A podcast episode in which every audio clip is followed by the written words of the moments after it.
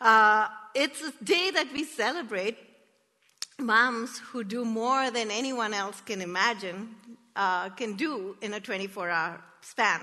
I looked at all these lists as I was preparing for this, and there are lists of 42 titles that a mom has, or 52 titles that a mom has. Everything from director of operations, nurse, cleaning service, chef, referee, personal assistant, teacher, chauffeur, social media manager, translator, dental hygienist, travel agent, everything. All of these lists of what a mom does, and you do it. We do it in a 24 hour uh, span. You never, you, you, you, you're Google for your kids. Your kids never ask Alexa, now where did I leave that report or where are my socks? It's mom. Where, where did I leave those things? You're a laundry service. You're a lifeguard. You're a magic maker. You are a pastor for your family. You, you wear many, many hats. And yet, if I asked you, how do you feel about how you manage your time? Do you have enough time? This is what I hear women say all the time. I wish I had 48 hours in a day. I just don't have enough time to do things. I feel overwhelmed. I want to run away. I hardly have time to experience intimate times with God. My days just whiz by. I wake up feeling discouraged. I've taken on responsibilities I don't want. I don't know how to start. I don't know how to stop. I don't know where to start. I feel dry. I feel overwhelmed. I feel empty. I feel like I'm missing me, but maybe I'm missing God.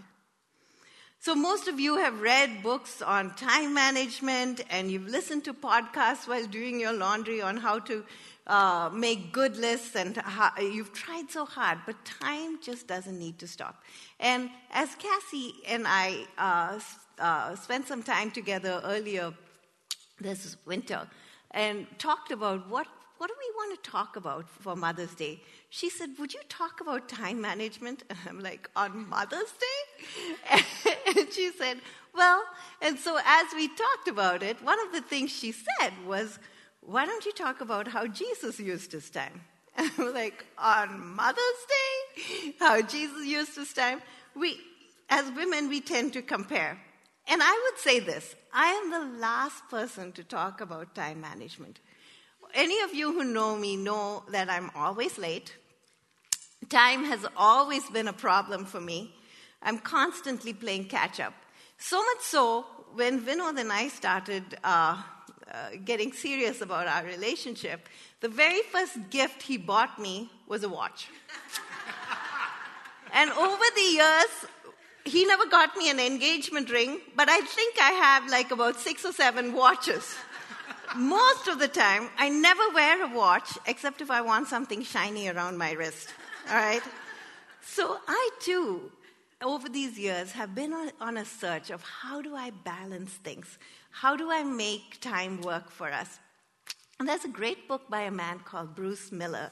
And in it, he says, when we look at the life of Jesus, because that's what we're going to do this morning, Jesus' life does not have balance. He says, Take up your cross, lose your life. Sacrifice and balance don't go well together, right? They don't blend. Jesus in, encourage us, encourages us to be radical, to risk, to live radical lives and not balanced ones. Jesus didn't have a balanced life, but he lived a life of rhythm. And that's kind of what we're going to be talking about. There, uh, it, you, you see rhythm in everything. For farmers, the rhythm, rhythm is really obvious. There's a season of planting, there's a season of growing, there's a season of harvesting, and then there's the season of resting, right? For uh, business people, you think like, really, do we have seasons? And yes, you do. There's tax season, right? There's the end of the month season where you know uh, numbers have to be met. There's the quarter um, Every quarter, you need to meet those uh, deadlines. That's a season, that's a rhythm in your business, right? In all of our lives, there is this underlying sense of rhythm, but we ignore it. Jesus lived his life according to a certain rhythm. And there are four things that are the drumbeat of the rhythm of Jesus' life. And that's what we're going to do, uh, look at today. So, will you pray with me and then we'll uh, launch forward? Lord Jesus, as we spend our time listening to what you have to say for us, Father, we thank you that your words are meant for us and that your life is there as an example, but more than an example, Lord, your life was lived out for us. And so, Father, thank you that you invite us into this space. Thank you that you invite us to listen to your words. And Lord, I pray that our hearts would be so tuned to you that we would hear exactly what you have for us uh, to hear today. In your name we pray. Amen. Uh, I'm going to spend much of our time this morning on the book of Mark, on the first chapter of Mark. And my hope is that at the end of this time together, you will stop asking, Is my life in balance? and ask yourself, Is my life in rhythm? And you will choose to live by the drum beats of the rhythm of Jesus. And so we look, we're going to look at the first chapter of Mark, but we're going to start from verse 21. And verse 21 launches this one day in the life of Jesus. All right? Uh, Mark is the shortest gospel in the, uh, that we have, and it's marked by an urgency. As you read the book of Mark, you will look, you, you will see words like immediately, at once. And Mark has these words often to, to give you the sense of urgency that Jesus had. He had three years, he was going to fit it all in three years. Uh, he, Jesus, at this point in verse 21, had just called Peter and James and Andrew and John, and he had arrived at Peter's house in Capernaum. And so this was the Sabbath, and Jesus, Jesus had probably arrived on Friday night at Peter's house. And in the morning, this is what it says they went into Capernaum, and immediately on the Sabbath, he entered the synagogue and was teaching. And they were astonished at his teaching, for he taught them as one who has authority, and not as the scribes. And immediately there was in their synagogue a man with an unclean spirit, and he cried out, what have you to do with us, Jesus of Nazareth? Have you come to destroy us? I knew, I know who you are, the Holy One of God.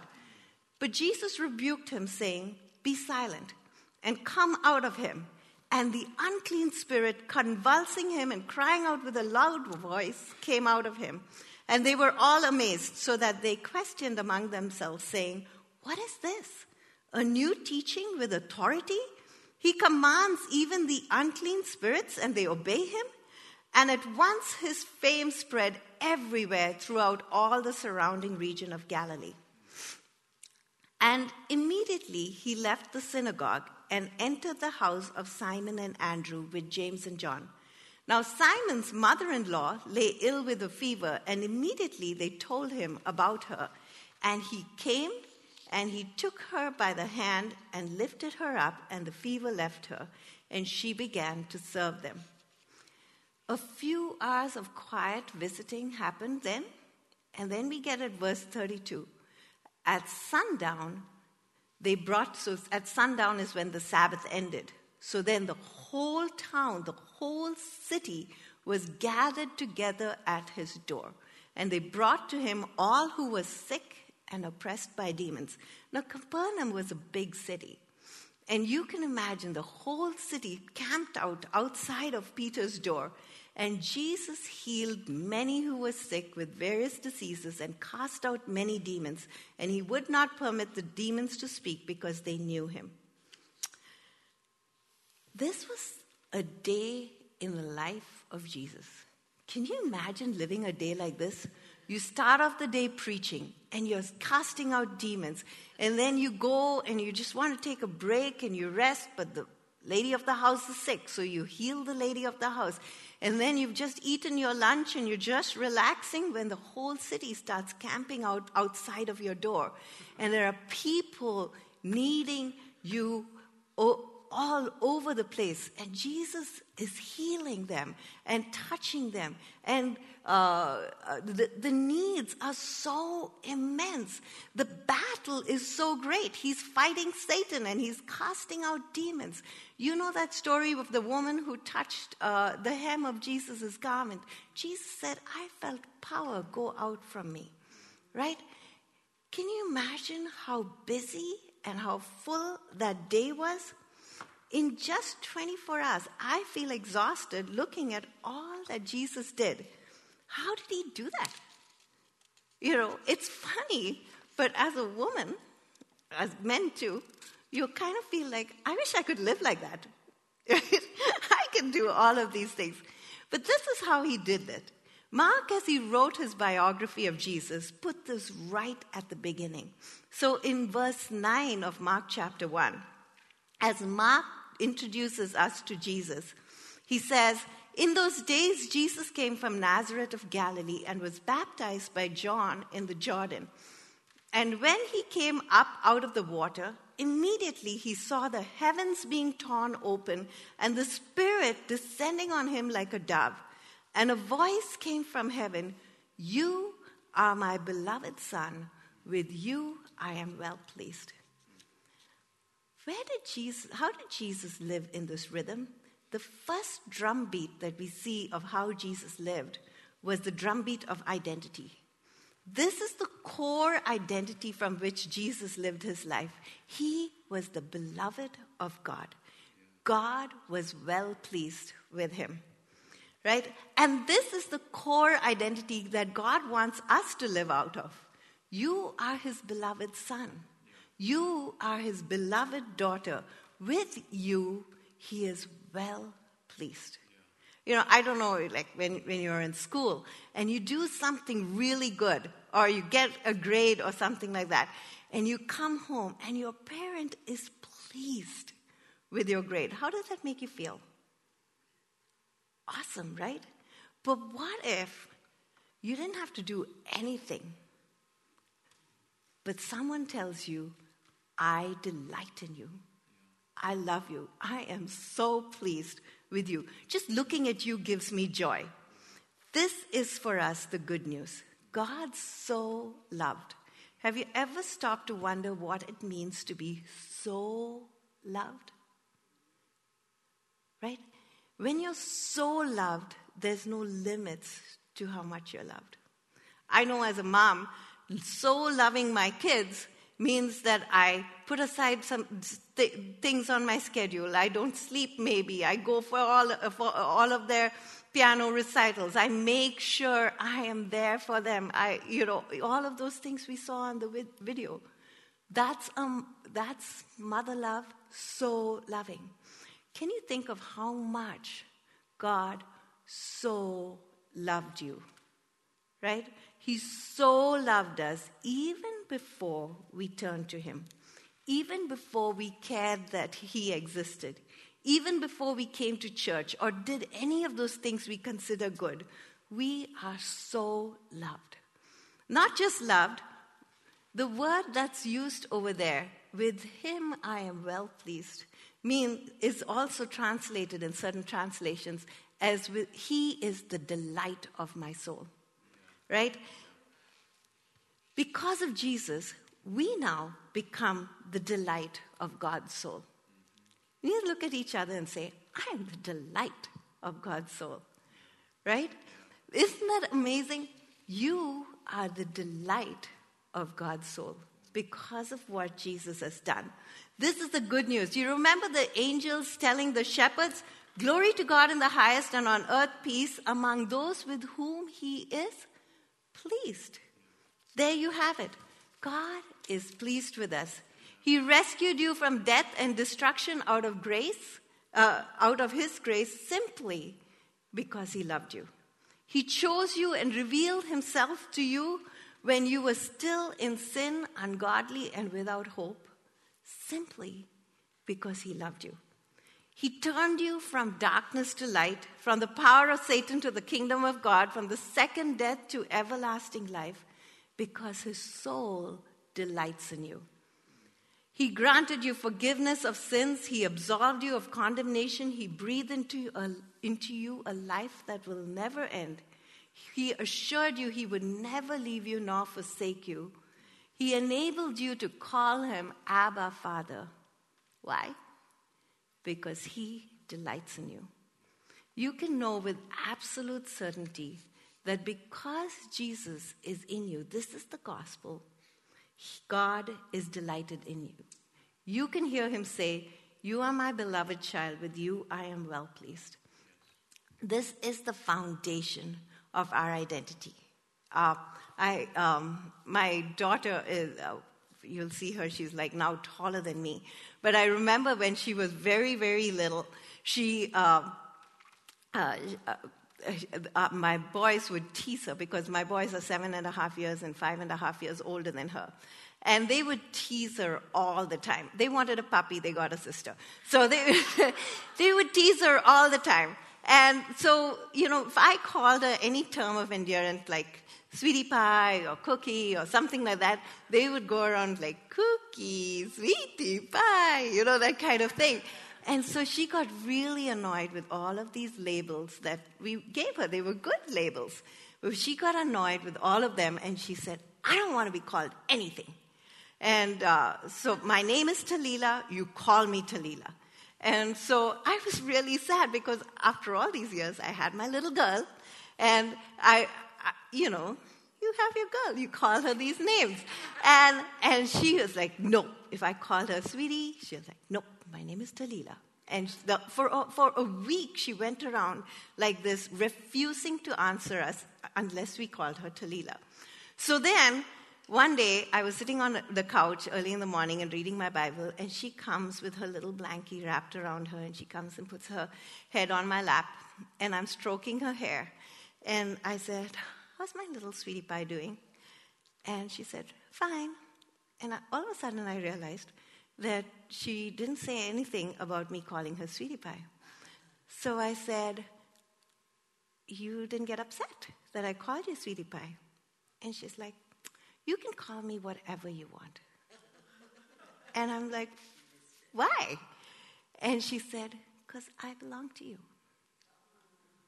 And you know, that is how, that's how we live when our identity, the core of our identity, is that God loves me. He delights in me. I belong to Him.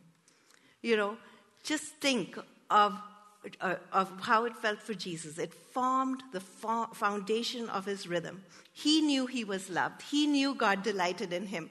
If you and I lived out of this core identity like Jesus did, think of what your day would look like.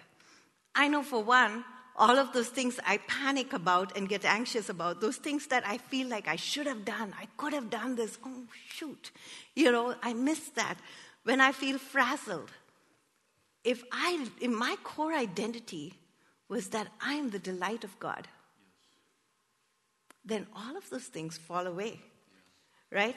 The, the, the things my kids do or don't do, the turns my life takes, the things that overwhelm me, they don't bother me because I know I am loved.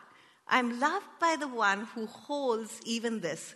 When I feel rejected, when I feel set aside, when I feel like I've lost my meaning, I belong to the one who delights in me. My life takes on a different rhythm when you know that you are loved, right?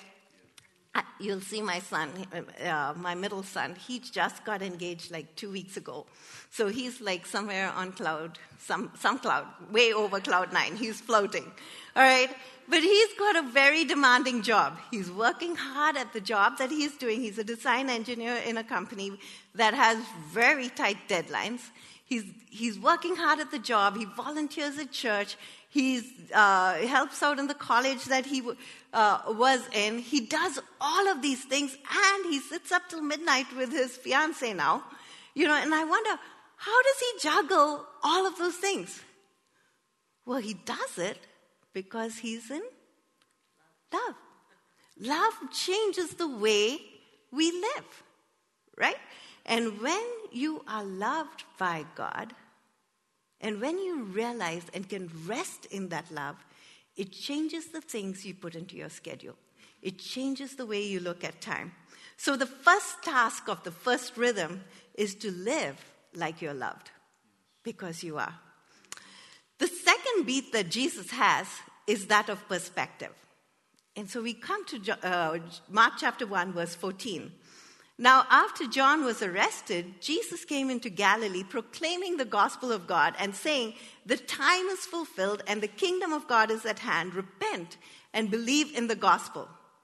Now, the ancient Greeks had two words for time one is chronos and one is kairos. And this little chart tells you about it.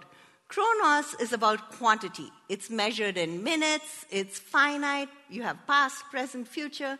It's time that we consume, it's sequential, it's a daily re- reality. And when you think of chronos, think of a watch, think of a clock. That's what chronos is. Kairos is about quality. It's measured in moments. It's infinite. It's eternal. It's time that consumes us. It's seasonal. It flows in seasons. Every moment is a spiritual opportunity. And when you think of Kairos, think of a window that you're looking through. Okay? Chronos is, is time that can be measured, and it's time that we created minutes, seconds, years, hours. Its compartments dominate our lives. It's, it's the word from which we get chronological. It goes, you know, one sequence to the next. Uh, kairos is God time. It measures moments, not seconds. It refers to the right moment. It refers to the fullness of time, It's the perfect moment. God's time has to do with opportunity, fullness, meaning, moments that are ripe for their intended purpose. And here we see Jesus saying, The time is fulfilled. The time is filled full. This is the moment. Jesus looked for the fullness of time, the right time. He lived on Kairos, Kairos time. Okay, so how does this work in our lives? When we see time in light of our faith in the God of history, we see that the events of our lives are not just a series of happy or unhappy events, but part of the shaping hands of God. No matter what you're going through, no matter what you're doing, God is shaping you, molding you into His image. Even when life seems busy, frazzled, and we have hard moments, we can sit in those moments believing that God is doing something here. So instead of doing more, we pause and pay attention. All right? We see the events of the day as occasions that God is using to change our hearts. Time points begin uh, beyond itself. We look at our lives not in terms of what am I going to get on the table for dinner tonight, but in terms of how do I relate to this person in the light of eternity. Right? We live our days in anticipation of what God is doing in and through us. So, how would it change your daily schedule if that's the way you lived? Would it change the things you put into your time, day? Would an attitude of attention and awareness give you gratitude and help you relax? Would the knowing that God loves you, loves your children, and has good plans for them as well change the things you put into their schedule? Would it change the business of your life? Would it help you to look at the person your child is becoming versus the things that he or she is achieving? Would it help you to look at you as a person that you are be- becoming versus the things that you are achieving or succeeding at? Right? Kairos changes the way we look at time. So be attentive to what season you're in. If, if you're a young mom, be attentive to that season. If you're, a, a, you're an empty nester, be attentive to that season. Be attentive to the personal things that are going on into your, in your life. Are you in a season of grief? Are you in a season of celebration? Are you in a season of stability? Are you in a season of shifting? What is the season that you are in? And then look for what God's doing in this season. Now, Jesus understood Chronos time. You need to understand this because you could say, oh my gosh, that was Jesus. I can't live without my watch. Right? Jesus understood Chronos time. Remember, he had only three years of ministry to achieve the task of salvation. Okay, that's a big task to achieve in three years. His life, however, was attentive to what the Father was doing. Every moment of his life was attentive to what the Father was doing. I remember when I was a young mom, and I was I had just given up my job. I had I, I was now staying at home. I had two little boys. I was just so I felt like I had lost my identity, I had lost myself, all of those things. And I remember, and I felt like my walk with God was also shifting. And I felt like God had taken me and set me aside there and said, Stay there. And I felt like there was this dryness in my walk. And I remember calling my father and saying, I don't know what to do. I'm doing all the right things, but I feel so distant. I, I wake up at 5 o'clock in the morning to have my quiet time, and both the boys wake up at that time. You know, I go to the bathroom thinking that, okay, maybe there I can be quiet, and someone will stick their little fingers under the door and say, Mommy, you see those fingers? That's me. You know, and I was like, that's why I'm in this place. You know, there was no space, there was no time to be with God. And I remember talking to my dad about it, and he said, Shanthini, God knows that you are a mom. He knows the season you are in. This is a season of fall or winter in your life. Few things grow on the outside, but inside, God is working his miracle in your life. He's growing those fruits of patience, He's growing those fruit, fruits of hope, teaching me to wait, teaching me to watch for Him. All right? So the task of perspective is to be attentive. You know, someone, uh, this was on Pinterest. Someone said, I don't want to waste my life ticking off a million frivolous to dos and not do the one thing I was put here to do. So I constantly check to see if I'm doing what matters. This is what it means to live by kairos. Okay? The third drumbeat that Jesus had was the drumbeat of purpose. And this we see in verse 35. And rising very early in the morning, while it was still dark, he departed and went out to a desolate place, and there he prayed. And Simon and those who were with him searched for him, and they found him and said to him, Everyone is looking for you. And he said to them, Let's go on to the next towns, that I might preach there also, for that is why I came. John 6:38 Jesus says, "I came down from heaven not to do my own will, but the will of him that sent me."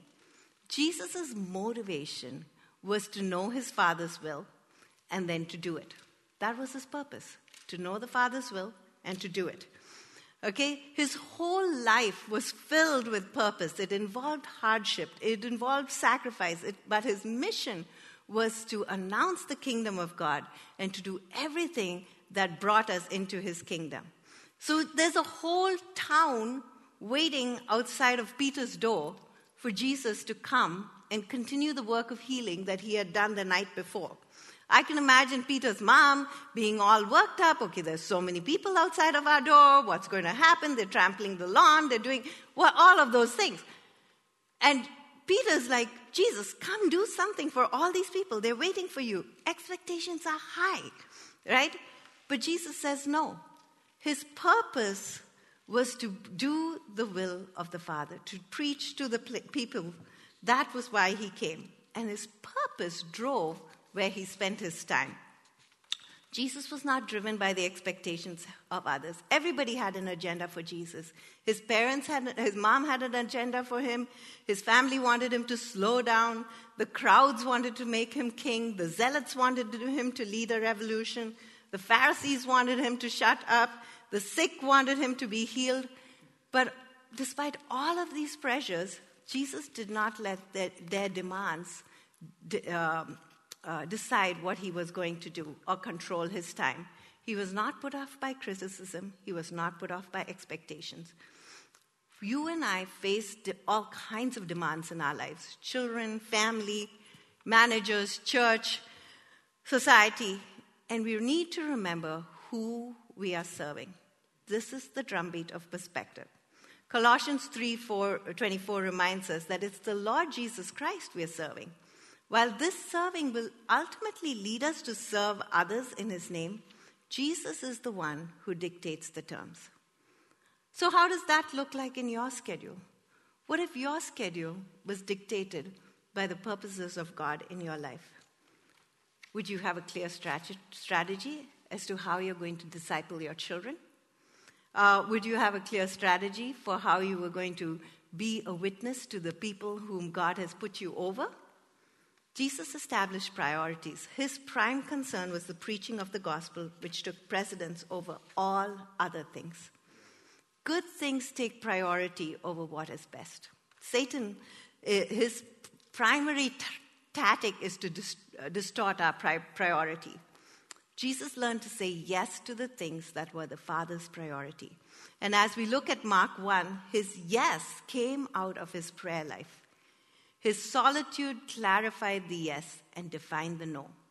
Maybe the reason we have a hard time saying no is because we aren't still enough to hear God's yes in our lives. So, what is the task of perspective, of uh, purpose? The task is to hear the Father's voice, to prioritize in this season of life who needs to be loved, who needs to be discipled, who needs to be brought into the kingdom, and put your energies and effort there. Uh, for me, as a, when I was a young mom, my priority was to disciple my children so that they got to know Jesus and they got to learn what it meant to live as a disciple of Jesus. As I grew older, my priorities then became that I had to mentor these young women that God had brought into my life and watch them grow in discipleship as people who God can use.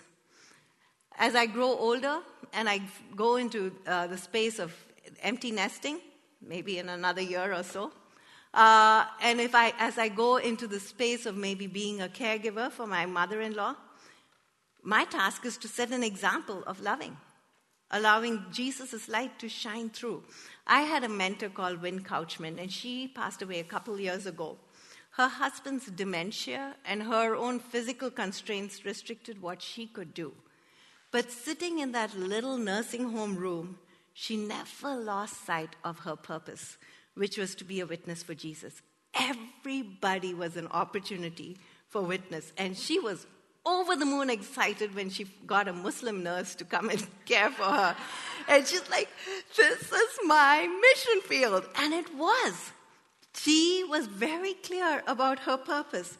And she never lost her zeal to disciples. She prayed, she wrote letters, she made herself available to people like me, discipling us, turning us to God, right? She never lost sight of purpose. And when you don't lose sight of purpose, it doesn't matter what you can or cannot do, whether your life is restricted to a nursing home room or whether your life is large, lived out, lived out large, right? Because purpose doesn't change wherever you are. And the last drumbeat of Jesus' rhythm is the drumbeat of authority. And we see that in Mark chapter 3, verse 13. Jesus went up on the mountain, and he called to him those he desired, and they came to him. And he appointed twelve, whom he also named apostles, so that they might be with him, and he might send them out to preach and have authority to cast out demons. The thing that amazed people about Jesus' life is that he had authority. He had authority. His words had authority. His healing had authority. His, uh, the, uh, his casting out demons. He did all of these things with authority.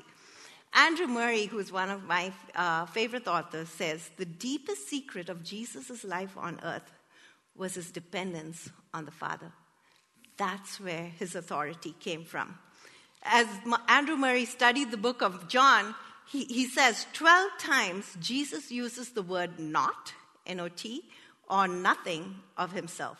Not my will, not my words, not my uh, honor, not my glory. I can do nothing of myself. I speak not of myself. I came not of myself. I do nothing for, for myself. The chief mark of the Jesus life is the authority with which he lived. And it was authority because he allowed the power of God to do all in him. This is the power that undergirds the dailiness of our lives. it's counterintuitive. We think that if we need to manage our schedule, we need to work harder. We need to find those moments. We need to do this. But actually, the way Jesus lived is you step back. Less of you, more of him. Uh, we, when we think of authority, we think of it as a word of ad- advancement. For us as Christians, it's withdrawing. It's withdrawing into God so that He can advance through us. Yesterday night, uh, we attended a concert by this woman called Rita Springer. And she's an amazing songwriter. And she talks about how, she, she told us the story about how this one night she was really going through, struggling with something in her life. And Jesus took her into this room, and on the door was this uh, sign saying war room. And she was like, What? And as she walked into the room, she realized that it, this was the war room of her heart. It was the war room where God fought the battles against those things that came between him and her. And all over the room, she said, as she walked in, she saw these posters with signs uh, claiming the right to bear arms. And Jesus spoke to her and he said, You don't have any right to bear arms. You are making your own weapons. You, you carry your own weapons to handle every contingency in your life. He said, Your, your ability to, your ability makes me unable to work. You need to lay down your weapons, the weapons that deal with the fears in your life, those weapons that deal with the uh, crisis in your life, the le- weapons that deal with everything in your schedule. Lay it all down so that I can work. You think this is impossible? This is what Jesus called us to. Mark 3:13 says that he called them to do what? To be with him because he called them to be with him, in being with him, then they are sent out to preach and given authority the authority to cast out demons, his strength to destroy the kingdom of darkness. We, as, as when, we're, when we're with him, we learn what it means to stand in the name of Jesus because we learn what being with Jesus looks like. So the task of this uh, of authority is depending on God, allowing Him to be in charge of our schedule. Uh, Emily Elliott was a woman who lived in the 1700s. And she tells the story of how she was so frazzled. And you think that in the 1700s, they didn't have the pressures that we have in our lives. But if you read her story, she talks about this day that she was just, she had to uh, set up the Sunday school, she had to meet up with the orphanage, she had to uh, cook a meal for, I think they had like six children, and she had to cook meal for them, and she had to make sure that all the kids had got their homework done, and all of those things. And she starts off her day with this whole list. And so she goes off to the pastor and she sees that the pastor is busy with someone. And uh, so she's waiting and she's impatient. And so the fin- finally the person leaves and the pastor has his notes before him. And she could see that he's trying to prepare his sermon. But he puts the notes aside and says, Emily, come in. And so she sits and she talks to him about the Sunday school and the things that she's struggling with. And she says, I, I don't know how, how I can do all of these things. How do you do all these things that you do as a pastor? And he says, I have learned to surrender my schedule to God. Every morning, this is what I do. I say, Jesus, these are the things that are on my plate. You allow what you want in my day. And he says, and I just watch and I just participate. So today, for now, you are what God, Jesus wants in my schedule. The sermon preparation can wait. Jesus will speak to me later about that. And so she walks away from there saying, Who lives like that? How can you live like that? And but then she thought, I'll take it up as a challenge. And I'll tell God, here, God, here's my schedule. You fill it. You give me the power to do what needs to be done. And as she walked through the day, she was so surprised the stuff in the orphanage came together. When she got home, the kids had already started dinner. When she, you know, every little detail of her life had just been worked out. She just had to wait, surrender, and watch what God was doing in her life. And so that night, her husband reads the story to the kids. And as he's reading to the, the story, he's talking about the Native Americans, how they hunt, you know, how they, they walk down these trails and they see a little twig broken or a little plant flattened, and they know that some animal has walked this way. And so that's how they trail and find the, the, the animal to hunt. And he says, all of a sudden, it occurred to me that's the way God wants me to lead my life watching for him, watching that little plant flatten, watching where he's walked, watching who he puts in my path, and just being obedient to what he brings into my day. And so, watch. This is the task of the last thing to, to watch and attend to what God fills your day with, and then reflect. So, how do you manage time the way Jesus did? We live according to the rhythm of Jesus. What forms his drumbeat? Four things identity, we are deeply loved, perspective, we are made for eternity, purpose, we, we are made to bear fruit, and we live our lives prioritizing that purpose. Authority, we don't do things in our own strength, but we do it in God's strength. We have a pastor in our church, we used to have a pastor in our church called Dave Seamuth. And every morning, uh, sorry, every evening before he went to bed, this is what he would do. He said, I would kneel down on the ground and I would say, King Jesus, you are my king. Do with me whatever you want me to do. And it's become my habit. I don't do this every day, but I try to do it as many days as I can of waking up in the morning and kneeling before God and saying, King Jesus, you're my king. Help me to live for you today. Fill my life and help me to live for you. And when you live like that, you find that your time becomes His time. And He fills your time with the things that bring Him glory and please Him. But remember, He loves you and He delights in you already. Will you pray with me? Lord Jesus, we thank you that you are a God who loves us and delights in us. Father, I pray for these dear ones as they go into the world and as they look at their schedules and the things that are on their plates for this next week. I pray, Lord, that they would seek you and that they would surrender every moment of their schedule to you. And as they do, they will see you do in their lives the miracles, the powerful things that Jesus did when he walked here on earth. We ask this in your precious name. Amen.